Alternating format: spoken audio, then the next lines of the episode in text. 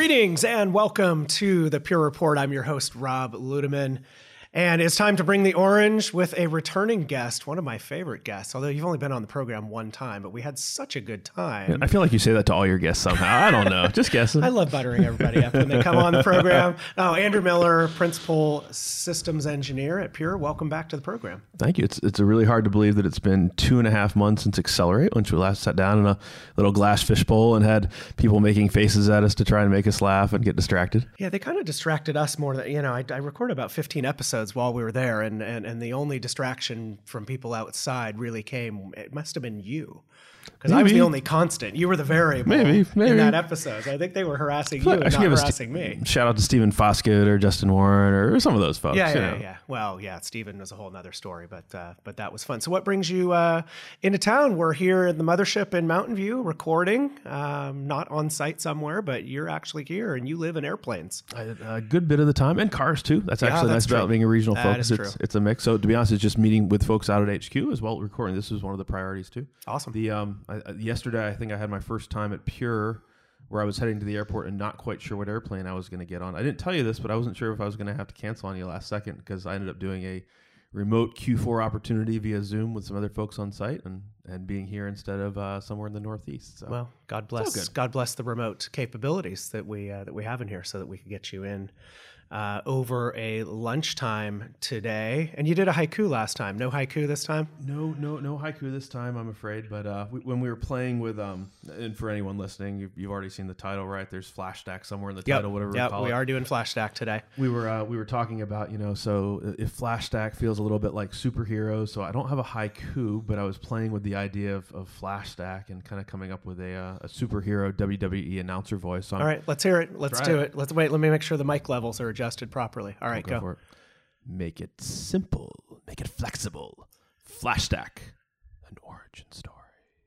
It's almost like the movie trailer guy. You got that don't- little bit. In a world Uh, you- where people try to put together their own best of breed solutions, one converged infrastructure stands above them all. How was that? I, I feel like you did better than Did I I just did. one up you on my own yeah. podcast? I'm so I- I, think you get the right to I'm do so that. sorry to And- one and up hopefully you. the whisper at the end on my. The whisper was really good. That had very good effect. So yeah, we are going to talk about um, Flash Stack. I actually post an episode, uh, blatant plug, as I always do for for our listeners, uh, with Eric Lillestolen from Cisco, who uh, is on the application side for FlashStack, But we recorded one Accelerate, and I posted that about a month ago. So that's a great insight if you want to go take a look at you know what SAP or Oracle or business applications do on FlashStack. But wh- why'd you come? To me about FlashStack today. You get requests to talk at executive briefings all the time, as I know, not only here but in New York and other places. Um, but what happens when when you get asked to cover something like a Flash Stack? What do you do? This even goes back to I was a couple months in at Pure, and, and in full disclosure, I've got history from a UCS standpoint and servers and compute Yeah. and storage and uh, VC partner council a while back. That company doesn't exist anymore, so I think I can say. You know, so just You I've can been, say it. I've been living in this space for Yeah. a while, and so when I was thinking about it, when I had a request to cover this from an executive briefing standpoint. I realized I didn't want to kind of start with what's on the truck, if you will, like just what Flash Stack is, the technology, it's compute and it's storage and virtualization, and that's all cool. But wanted to think about okay so why did pure create flash stack aside from just like hey pure cisco like each other you know what what is the actual historical basis for it? And where does it fit kind of in the industry? Because a lot of times when i talk with people about this it's kind of in the context of a converged infrastructure or a hyper converged infrastructure or reference architecture. And people are kind of like where where does it fit? But the core piece there is that people are always pursuing simplicity. Right. they're always pursuing flexibility and ultimately for applications. And maybe we were d- d- debating about this earlier. Is an application like running virtual machines? Eh, Yeah. maybe. yeah, could. Yeah. Sure. Sometimes it's running SQL. Well, th- that matters too. And, and even like Oracle, you've got a thing for Oracle, I think potentially, right? You know, I SAP, dabble in that space. Yeah, yeah. I may or may not have been working there at one point. Um, you know, and it gets back to what a solution is, right? We were talking about this before we recorded. It's like, at what point does it become a solution? You know, we build these Cisco validated designs, these CVDs, which are really intricate.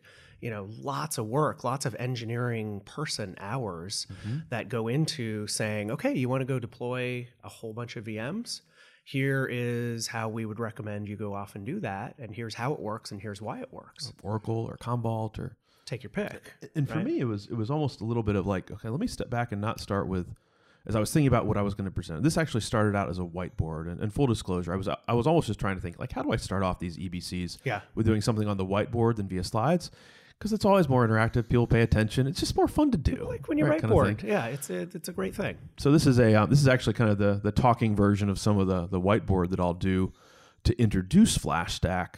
But when as I was going through that, my, my, my brother's actually a university professor, so there's a little bit of a uh, a competitive professor in me. If you're in you know pre-sales and technical I stuff, could see you as professorial, teaching. right? I mean, bit. there's ways when I could see you standing up at a whiteboard. I could just translate you into a university classroom environment, and it, and it would work. maybe someday It would We'll see. work. Maybe round glasses instead of the ones you have there.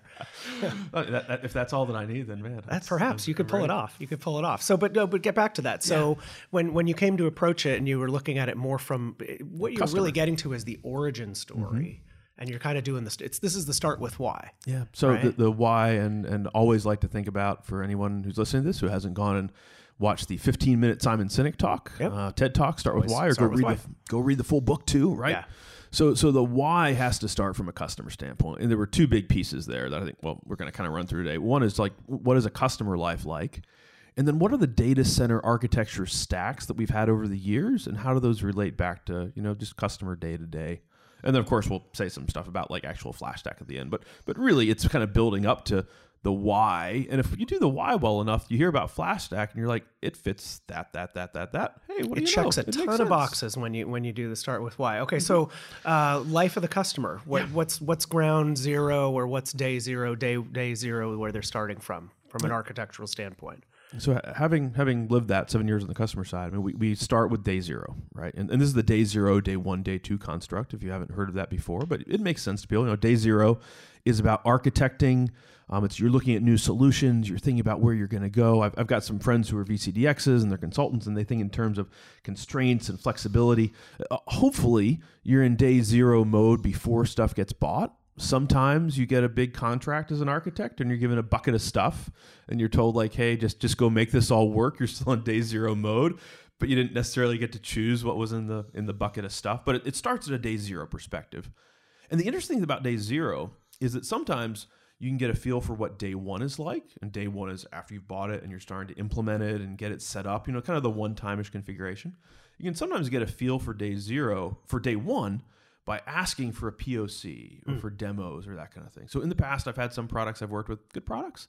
I would never demo them. I would whiteboard that, whiteboard them like crazy kind of thing, uh, because they were like good fundamental technology, but they didn't demo well and they didn't POC well because they took a while to set up, right, if you will. So as you get into day one, day one is the time of setting things up. It's implementing or kind of engineering, if you will. Now, what I, I think about there is that there's what you can call almost kind of call a day one tax. You've got to do all that setup work. Sometimes you do it with a lot of professional services. Sometimes the product's simple enough you don't need very much of it. But anytime you do day one, it's not just day one. You've got to do the same thing at day 180, at day 365. Really, anytime that you go and significantly re architect or expand a system or bring a big new application in, you go from SAP to SAP HANA or you do major Oracle upgrades. I mean, you- you're kind of back in day one mode from an infrastructure standpoint, and you've got to repay that day one tax, if you will. And you're So talking about baseline things, right? I mean, you're talking about cabling and and installing network cards and you know just doing Number of those kind of nitty gritty things. back end and- networking, storage Network- pools, right, and right. all that Yeah. kind of stuff. Yeah. All those knobs and dials that hopefully you set up very infrequently, but you got to do a lot of planning because if you do the day one wrong, it can really bite you down the road from a flexibility standpoint. So Right, right. that's where there are serious professional services engagements, and you want people who've signed- set this stuff up a lot. If there's a lot of decisions where you make it in day one, you don't get to change it ever, That's right. or it's really painful to change Yeah, it. it's That's locked you- or it's really expensive to to undo out in the future. you obsess Right. over day one something, Yeah, and yeah. you should, right? Yeah, for of certain, course. For if it's a sufficiently complex, fragile solution, if you will. It's the whole notion of get it right the first time, Mm-hmm. right? If you can. Oh, and, and this is where I even like I, I've I, I a friend of mine put on Twitter, you know, that good architects do ninety percent planning and ten percent implementation.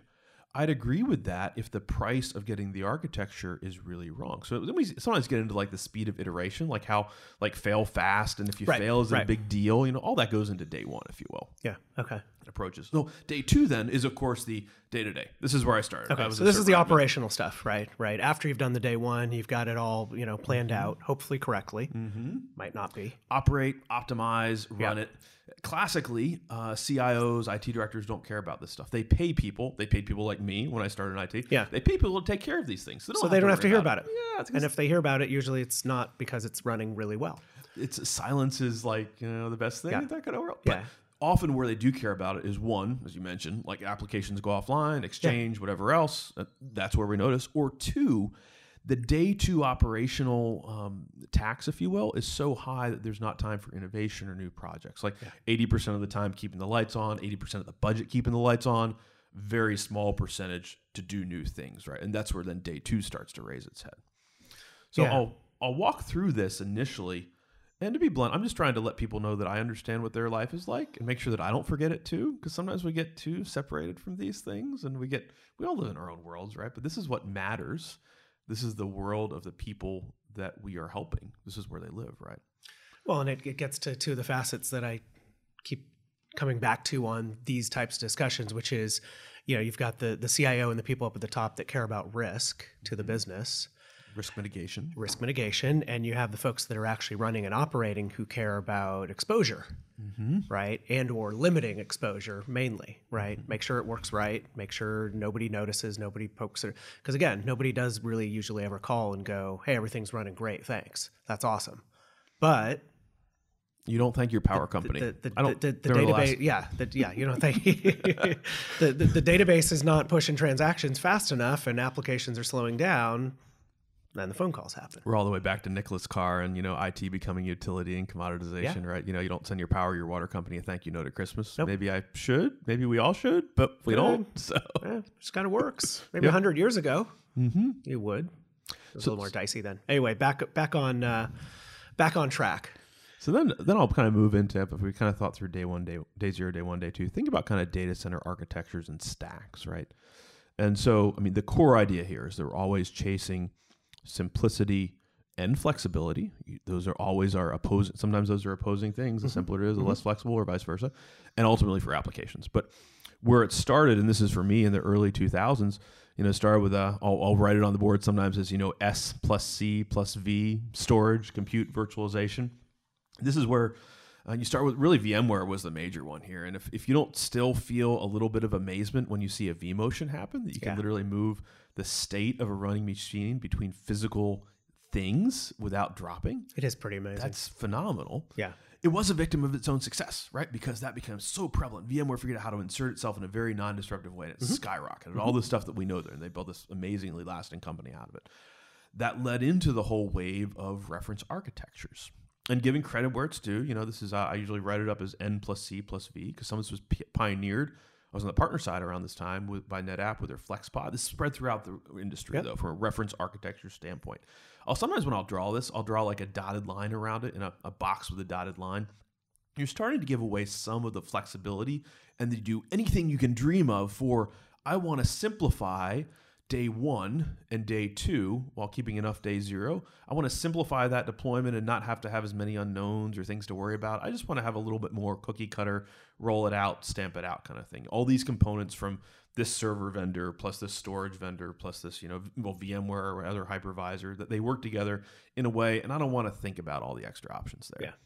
However, that there was still then yet another wave and for anyone who's been doing this for a while, you know, right? And, and I'll write this up as just, you know, V plus C plus C. Fair. And this is the land of converged infrastructure. What's interesting here is we use all the same components. And I'll draw like a, a hard dotted, a hard line around this, like a box. We use all the same components and we give up a lot of the flexibility, a lot of the optionality, if we if you will, because we want to simplify as much as possible. Mm-hmm. We want to get to fastest time to deployment.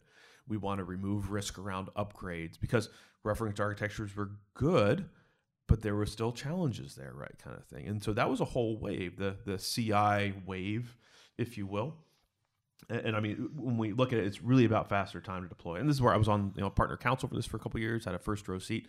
And at an executive level, the messaging here was phenomenal.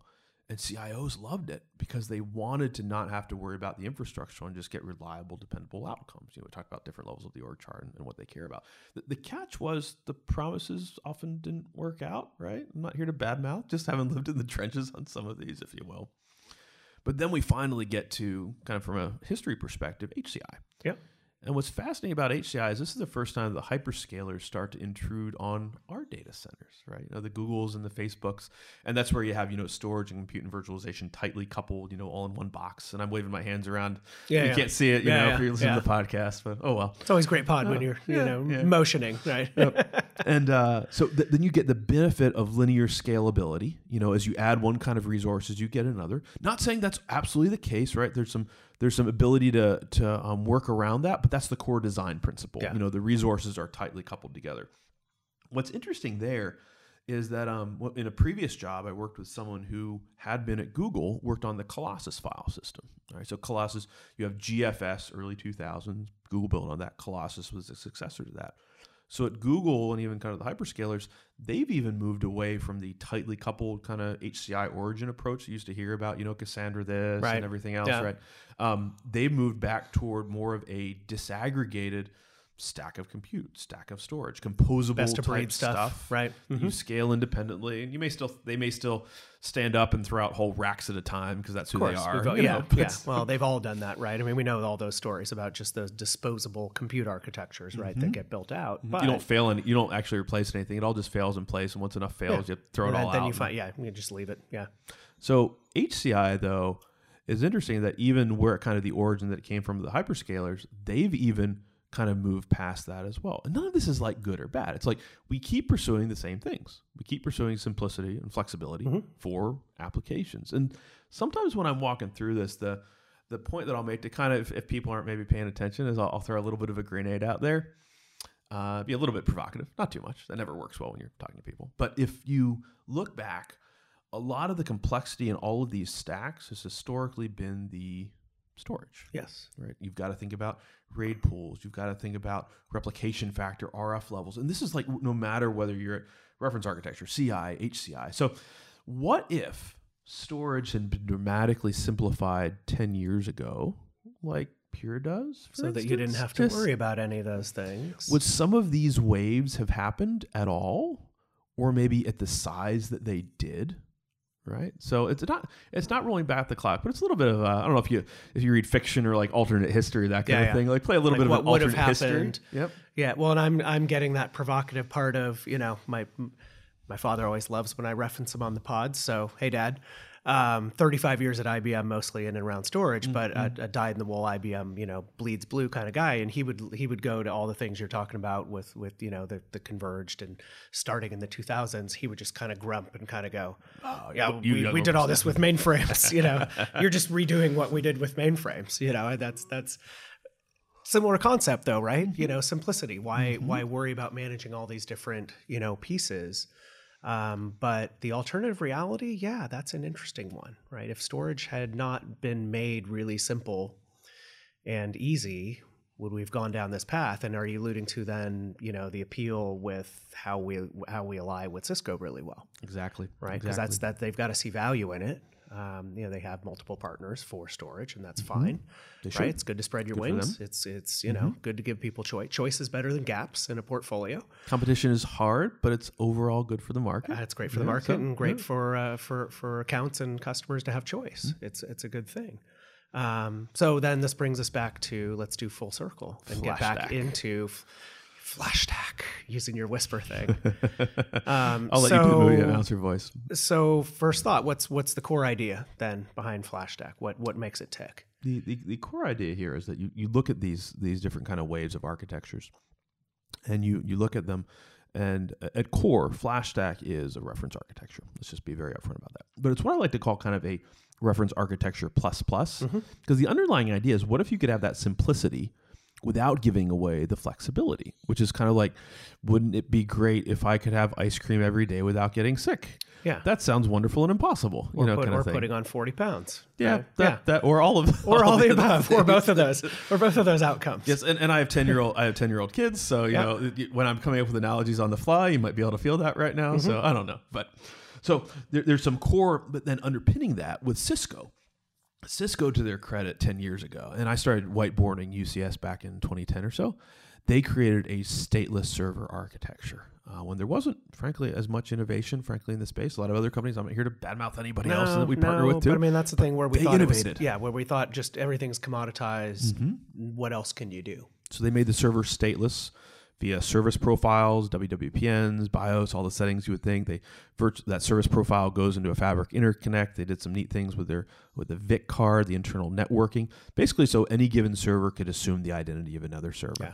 And they, they the first chassis they introduced, the 5108 chassis, is still the current chassis 10 years later. Which is phenomenal, right? It is 2009 to 2010, and even um, late, it's it's not done yet. They they're uh, full disclosure. they're- Of course, they're working on successors, but there's Sure. nothing announced yet, right? That's still the current thing that current stuff runs in. So for 10 years, they've updated, they've modernized. If you got a physical workload running, yeah, you might have to shut it down, but it is a stateless server architecture. yeah. That is a core uh, technical alignment with FlashArray It and. FlashBlade. Yep. We are stateless. Same we can ten migrate, years later, right? we can migrate controllers in family and between families without downtime. We can move data around. So you get that idea of a Upgrade the software stack, right? Mm-hmm. You know, take your pick. And that goes into like the architecture of the controllers, right? So there's this core underpinning that's a technical alignment around statelessness. And then we build a lot of stuff on that. So we mentioned CVDs already. We've got Right. 23 CVDs. Um, you were posting, I want to say it's like anywhere from one to two to three months of solution engineering per CVD, Cisco right. validated design. Yeah. Uh, this is my, my normal joke if people don't know what a CVD is. It's what you read when you want to deploy all the way up to an application or when you can't fall asleep at night. Uh, but it is, and they're long, but that doesn't mean they're scary and complex. It means, let- let's say there's one for XenDesktop. It's like 5,000 desktops. Yeah. Pure side, not very long, not very complex. Cisco side, there's a little bit more in there with some of the networking and uh, fiber channel or whatnot. There's a good bit of configuration on the XenDesktop side, fine. And then there's a whole section around the load testing and rolling things out and all the scripts to show that it's not just building it out, but stress tested all of this and did boot storms and that kind of stuff to show that if you want to do this, what's being recommended in the configuration part of this paper will actually work in real life. But that's where it gets to your reference architecture plus plus, right? Mm-hmm. I've always been kind of a, a I don't know negative around the term reference architecture, right? Because you can put anything you want on a piece of paper Mm-hmm. and push it out and go, yeah, you know, we think this works. But when it, the, the plus plus part is really the yeah, you know, there's there's actual humans Mm-hmm. at Cisco and here at Pure that are collaborating together and and doing this testing and not just testing the base components, but going, okay, well, I want to go deploy SAP. How do we do that? How do we go do that? And then it's the load testing, the stress testing, all those other things, so that you can see what happens in in uh, in actuality in in real life operation. Exactly. Yeah, There's even we've done. Um, I mean, one of the promises for CI was kind of single pane of glass and even HCI. So there's been continuing work around Pure One, around kind of fleet management. There's some leading work with Cisco Intersight, which is Cisco's next gen management platform. We are the first and only product uh, company and product, but company even within Intersight that's a non Cisco product. That's a uh, single pane of glass. I always flinch a little bit when I say it because usually people throw things out when you say single pane yeah. of glass, but Yeah, it's yeah. a single management one. And, and what I like to call out there is that you can do pure operations in there and there's workflows. So the easiest workflow to kind of describe is you say you want to deploy an ESX server with a service profile that's boot from SAN and is actually registered registered up in vCenter.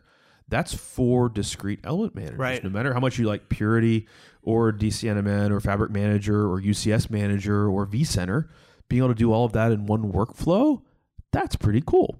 We are early days with Intersight, right? We're in late beta on that. Look at Craig Waters' blog for that. Uh, Right. I need to give a call out to Craig because he owns FlashStack here and does so many amazing he's things awesome. with FlashStack. Yeah, It's- he stays on it's it. incredible. Yep. So I almost like when I when I when I want talking about this, I feel like Craig should be here. But you know, thanks, Craig, for all, all that you do. We had Craig on last year. You know, we got it's, it's sure we'll be probably over overdue to re, overdue to return. Um, so that I mean that's the operational angle. What about the support? Right, you've got Cisco TAC. Yep.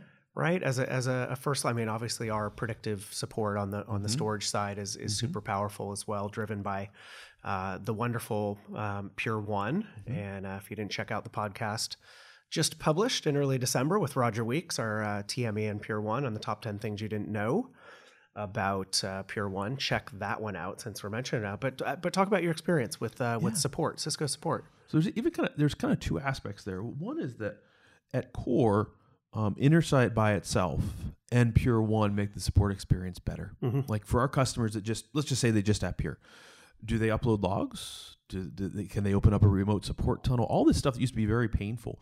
We push the support experience forward a lot with what Cisco is doing with Intersight. I actually had this kind of a funny story from a Intersight customer, and I'll leave the city out so it's not identifiable.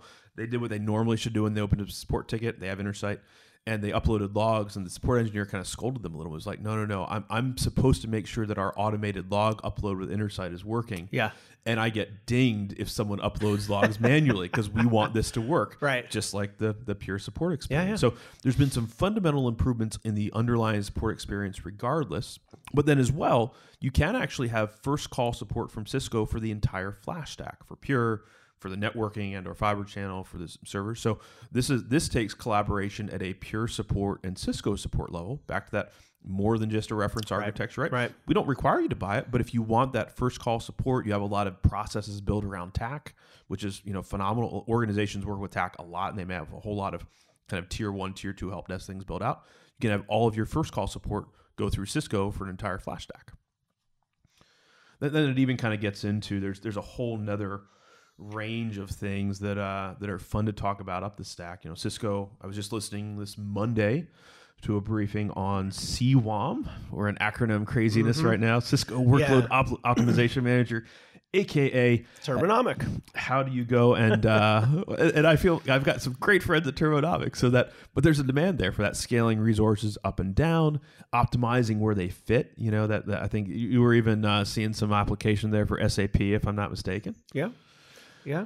Or even, I mean, there's, we have a lot, you know, we've got a list in, in front of all these other, you know, value added Cisco things that just, that make the, the, the solution, um, you know, that much better AppDynamics. And, um, you know, there's a whole, that's almost another podcast for us probably is, it's, or Craig, Craig thing to, you know, dive into these since, what- you, since you're plugging him.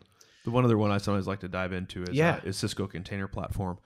Given that uh, Kubernetes is the is the new coolness and It's everything hot. else, right? Yeah. Yeah. That, um, that's what the cool kids are using. Flash Stack plus Cisco Container Platform, and we've got a CVD on it, uh, is potentially the fastest way to bring kind of Kubernetes up as a service inside your data center today. Obviously, there's various cloud options, uh, but if you want to do that on prem, that's a highly supported, already baked out way for you to go down that path. With FlashStack as the infrastructure underpinnings, so you essentially don't have to worry about the infrastructure, which if you talk with most people that do Kubernetes, their interest in dealing with the infrastructure is somewhere around zero, Zero. to negative. It's somewhere, Like- yes. like, yeah. I don't want to think about it. It's do- supposed to be there. We do negative numbers around that. Mm-hmm. Well, but and, and then if I take it full circle, that gets back to your day two type of things, right? With the ongoing, right? If you're not messing around with the the knobs and the buttons and mm-hmm. the bells and whistles, and certainly the people doing the you know container based things, and they have no interest in mm-hmm. anything hardware. But if there's less to do for from the administrative side, then all the better. And if you simplify the components enough, Yeah. this goes back, then you can still have the advantages and potential for disaggregated flexibility. You can Yeah. scale the storage independently, either inside a single array or more. You can scale the compute independently, you know, that kind of thing. And we even sometimes get into different consolidation of workloads. You know, that goes, um, we've had silos for a long time just because you take tier one apps and you don't know what happens when you mix them from a silo standpoint. You just Yeah. know that bad things happen. But if you change out the flexibility and the performance of whether it's Pure or UCS, sometimes we even see people that with FlashStack are able to do more workload consolidation than has been comfortable in the past. It's all really, I mean, it's all really about outcomes and how do you keep something simple Mhm. Or prescribed, that's some of the CVDs, while preserving enough flexibility when you don't know what applications are coming in your data center. I don't know what applications are coming in your data center, not for sure, right? Kind of thing. Yeah. But if you can if you can preserve enough flexibility while maintaining that simplicity of deployment, and I think the last piece that I even talk about there's some because Craig has discussed this publicly. We even uh, one of the appeals sometimes of CI or HCI is the speed of rollout. So Yeah. we even have tools that we've created for our partners that actually help. It's a product called Smart Config that we built in conjunction with our partners uh, to actually help roll out FlashStack in an automated, fast way that's reliable, you know, kind of thing. And there's still expertise needed in various Sure, ways, but we're sure. trying to go toward that highly rep- reproducible outcome. Or sometimes going back to some CI days, it was you know the how many days of time to deliver and get it up and Yeah. running kind of thing.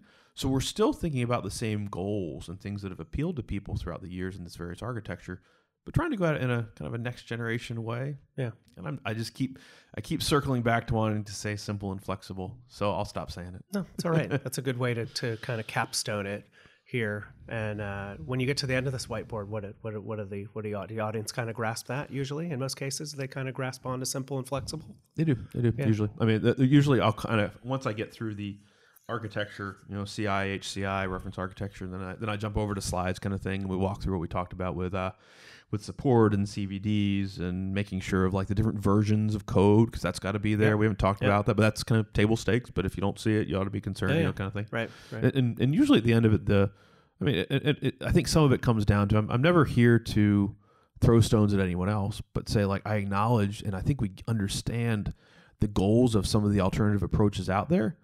We just think we can fulfill them better. yeah, that's fair. It's a good wrap. Where are you headed next? I'm headed Besides back home. home. Besides home. Uh, next Anything week, between now and the break? Next week? uh, Charlotte, Raleigh, maybe Atlanta. It's All it's going to be more driving than All flying right, through little- the rest of the little- year. A So little southeast driving tour. yep, you got it. Hopefully the weather cooperates. I'm open. I just put I just put new tires on, so you know that means I can be a little crazy. Gotta Or have nice, not. gotta have good tires and shoes. Very important. always really important. Um, cool. Well, um, hey, always great to have you in. Appreciate it. Thanks. You have to Enjoy it. start thinking of the next one. I'll have to come up with an idea. Come Another up with another, that come up with another one that you're whiteboarding that we can transcribe because these lend themselves really uh, to good conversation. And uh, I thank you for reaching out. I appreciate joining. Hey, for more information around uh, FlashStack, it's actually this one is really easy because we have a nice dedicated site that we uh, partner with Cisco around called flashstack.com. www.flashstack.com. Go there to uh, to get anything you need. Uh, more info around FlashStack and pointers to all those great CVDs that we mentioned. And I will work to get Mr. Craig Waters, our uh, product manager, who looks after FlashStack, on here to uh, provide some additional depth and detail beyond what we did today. Um, and with that, I think we will go ahead and wrap. Thanks everybody for listening, for uh, passing along the program. We will keep the episodes coming out to you on a regular basis because it's enjoyable for me to have guests like Mr. Andrew Miller on. And with that, uh, we'll go ahead and wrap. For Andrew Miller and Pure Storage, this is Rob Ludeman saying, don't look back, something might be gaining on you.